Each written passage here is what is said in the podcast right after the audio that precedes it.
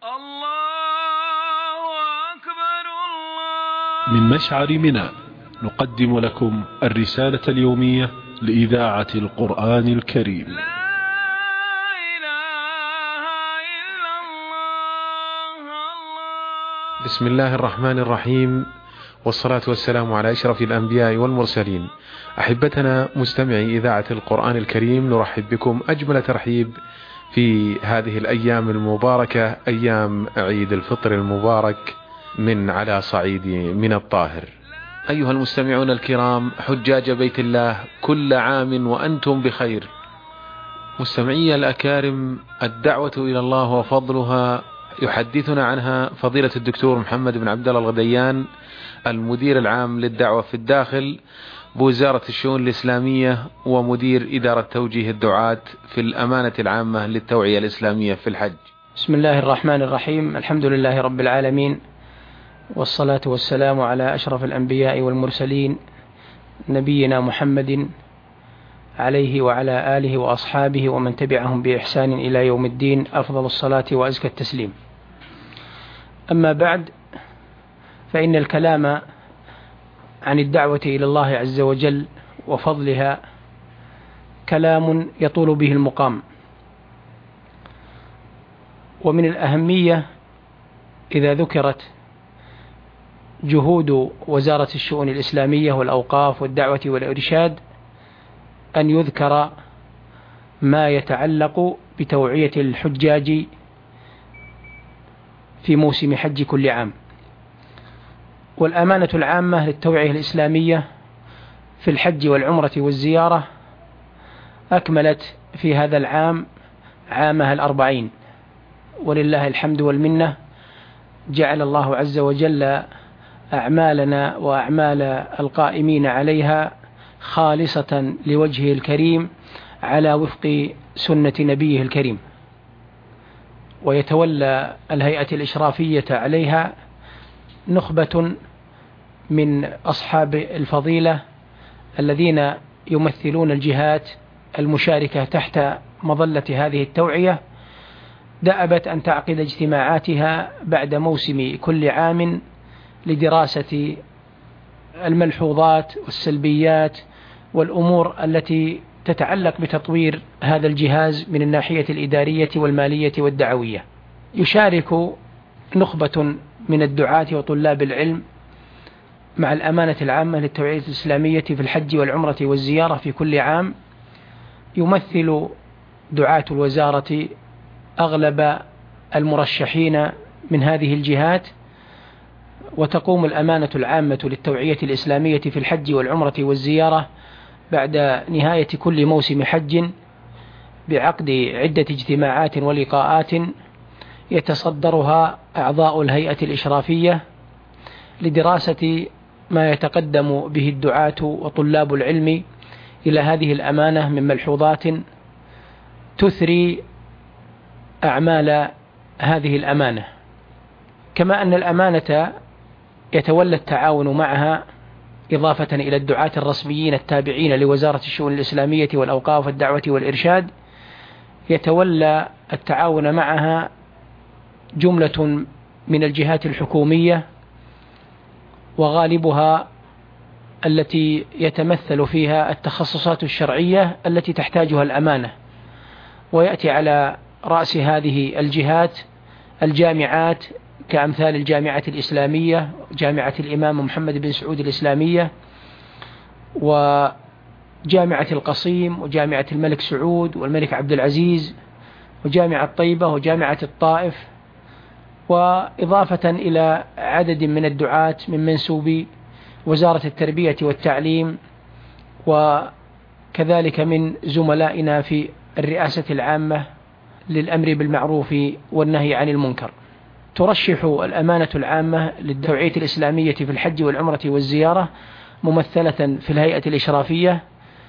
ترشح عددا من هؤلاء الدعاة سنويا وتتابع هذه الهيئة الإشرافية أعمال هؤلاء الدعاة من نواح متعددة كأمثال القدرة العلمية والأساليب الدعوية المطروحة وقدرة الداعي إلى إيصال المعلومة إلى الجوانب التي أهم من هذا وهي ما يتعلق بإفادة السائلين بأحكام المناسك. يتراوح عدد المشاركين أو المرشحين سنويا مع هذه الوزارة ما يقارب من 900 داعية يتقدمهم أيضا دعاة وزارة الشؤون الإسلامية والبقية من الجهات المتعاونة مع هذه الوزارة. يباشرون هؤلاء الدعاة أعمالهم في منطقة مكة المكرمة والمدينة المنورة وفي محافظة جدة وفي المواقيت وفي المنافذ البرية والبحرية والجوية. يوجهون إلى أعمالهم مع بداية كل موسم حج وتختلف طبائع أعمالهم ما بين الدعوة إلى الله عز وجل وما بين تبصير آه، الحجاج إلى أحكام المناسك. يقوم هؤلاء الدعاة بتنفيذ ما وكل إليهم من المناشط الدعوية وتقوم الأمانة العامة للتوعية الإسلامية في الحج والعمرة والزيارة برصد هذه المناشط وتسجيلها يوميا حسب ما يرد إليها من هذه المراكز. وبما أن طبيعة الدعاة المشاركين مع هذه الأمانة تتراوح مقدرتهم العلمية والدعوية فقد راعت الوزارة لكل حال من هؤلاء الدعاة أن يبذل نفسه فيما يجيده. فمن الأساليب الدعوية التي تنتهجها هذه الأمانة ما يتعلق بالكلمات الوعظية والدروس والمحاضرات والندوات العلمية وخطب الجمعة وإجابة السائلين وإضافة إلى الجولات الميدانية كما أن لها أيضا جهودا بارزة وموفقة ولله الحمد فيما يتعلق بالجوانب الإعلامية وهذه لها اختصاصها ولها إدارتها. ترصد هذه الأمانة كما ذكرت سابقا ما يتعلق بالمناشط الدعوية يوميا وتبلغ ولله الحمد سنويا ما يتجاوز يعني عشرات الآلاف من المناشط التي ذكرت بعض أو أهم ما ينفذ منها. يستمع آه، لعدد من هؤلاء الدعاة سواء في الكلمات أو المحاضرات أو الدروس أو الندوات أو خطب الجمعة ويقيمون من قبل هذه الهيئة الإشرافية من أجل آه، بيان صلاحيتهم من عدمها في الأعوام القادمة. وفي ختام آه، هذه الكلمة المختصرة فإنني أسأل الله عز وجل أن ييسر للحجاج حجهم وأن يتقبل منا ومنهم كما أخص أيضا بالدعاء لولاة الأمر في هذه البلاد المباركة وعلى رأسهم خادم الحرمين الشريفين الملك عبد الله بن عبد العزيز وولي عهده الأمين والنائب الثاني على ما يحظون به الحجاج من آه، توفير لجميع ما يحتاجونه من خدمات صحية وأمنية وتوعوية وغير ذلك مما يحتاجه الحج. وبالله التوفيق والله أعلم. كان هذا هو فضيلة الدكتور محمد بن عبد الله الغديان المدير العام للتوعية الإسلامية في الداخل بوزارة الشؤون الإسلامية ومدير إدارة توجيه الدعاة في الأمانة العامة للتوعية الإسلامية في الحج.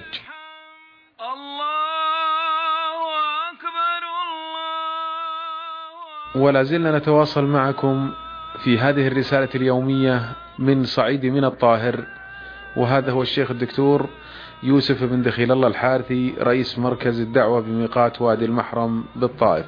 الحمد لله رب العالمين وأصلي وأسلم على خير خلق الله. محمد بن عبد الله عليه أفضل الصلاة وأتم التسليم. ما أوصي به نفسي وإخواني في مثل هذه المشاعر وفي مثل هذا الاجتماع العظيم الذي يجتمع فيه الناس من شتى أصقاع الأرض. لأداء هذا المنسك العظيم. أوصيهم ونفسي بتقوى الله تعالى. ثم بعد ذلك الحرص على نفع الناس. لأنك يا أخي الحبيب عندما تتعاون مع إخوانك من حجيج أو مسؤولين فإنما هو تعاون على البر والتقوى كما أمر الله جل وعلا وتعاونوا على البر والتقوى ولا تعاونوا على الإثم والعدوان.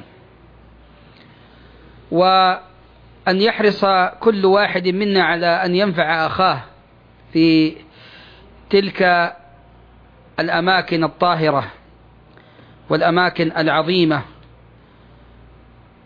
تحقيقا لقوله صلى الله عليه وسلم أحب الناس إلى الله أنفعهم للناس. وأحب الأعمال إلى الله سرور تدخله في نفس أخيك. نعم يا أخي الحبيب إنك إن سلكت هذا النهج فإن كل عمل لك في ذلك الموقف فإنه صدقة لك. قال صلى الله عليه وسلم دل الطريق صدقة. أن تدل أخاك على طريق فهو صدقة وهو من, الأعمال الصالحة المتقبلة الواصل نفعها لك يوم القيامة عند الله سبحانه وتعالى ويكون ذلك في تلك المشاعر له أجر عظيم. أن تعين أخاك على أن يحمل غرضه إلى دابته كما ذكر النبي صلى الله عليه وسلم لك بذلك صدقة. أن تنصح لأخيك صدقة. أن تسعى معه في أي أمر من أموره وحاجاته. صدقة. كل أمر من الأمور التي تتقدم بها لأخيك المسلم وتعينه على أداء هذا المنسك العظيم فإنه إن شاء الله لك به صدقة.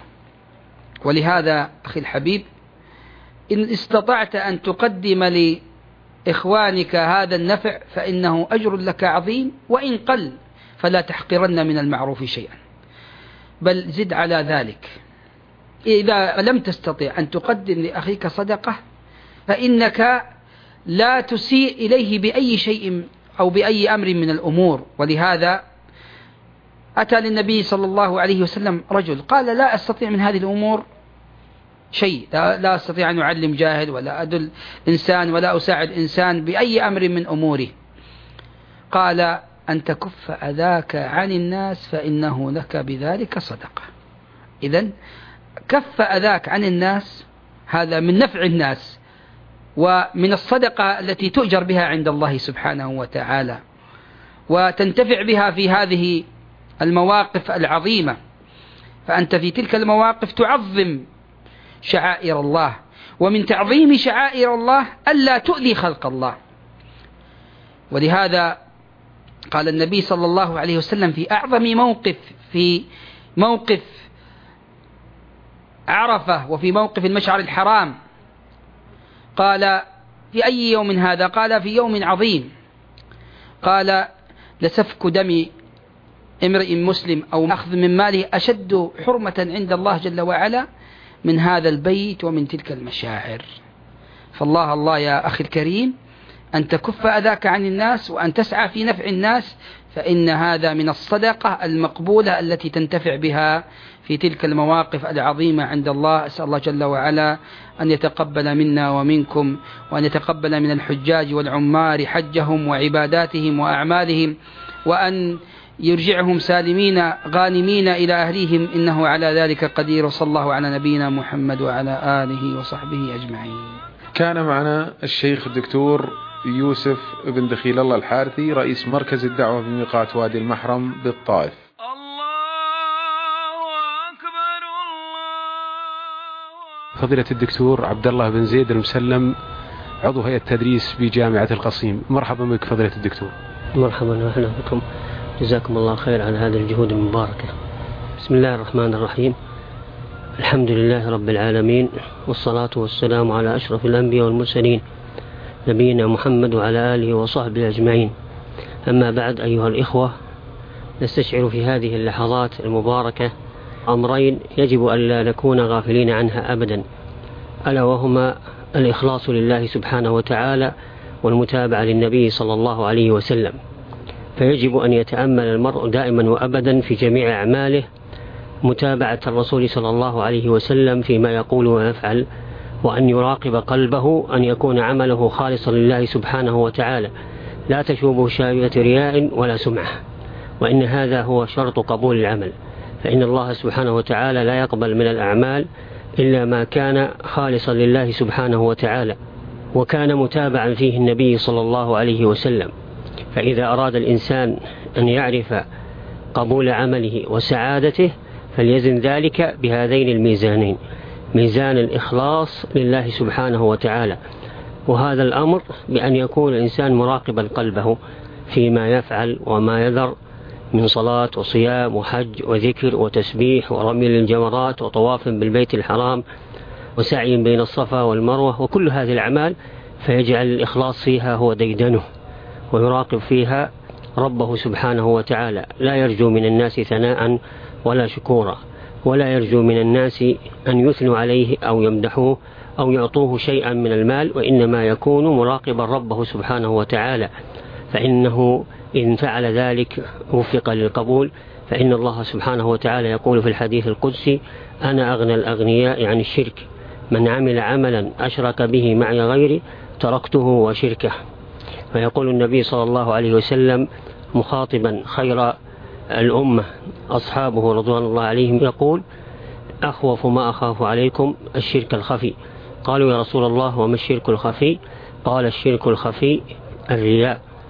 في رواية أخوف ما أخاف عليكم الشرك الأصغر.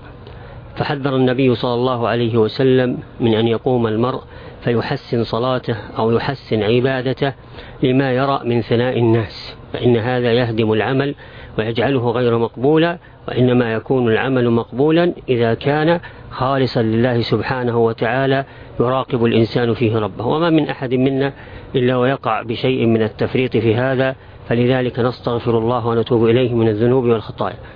وكذلك أيضا يراقب الإنسان متابعة النبي صلى الله عليه وسلم في أقواله وأعماله. فيتابع النبي صلى الله عليه وسلم في أعماله حتى تكون أعماله مقبولة.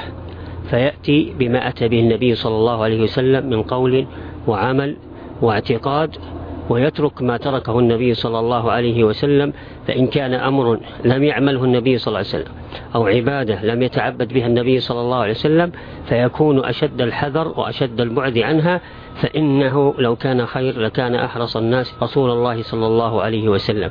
فإذا انتبه الإنسان لهذين الأمرين وفق لكل خير. أسأل الله سبحانه وتعالى أن يرزقنا وإياكم الإخلاص والمتابعة.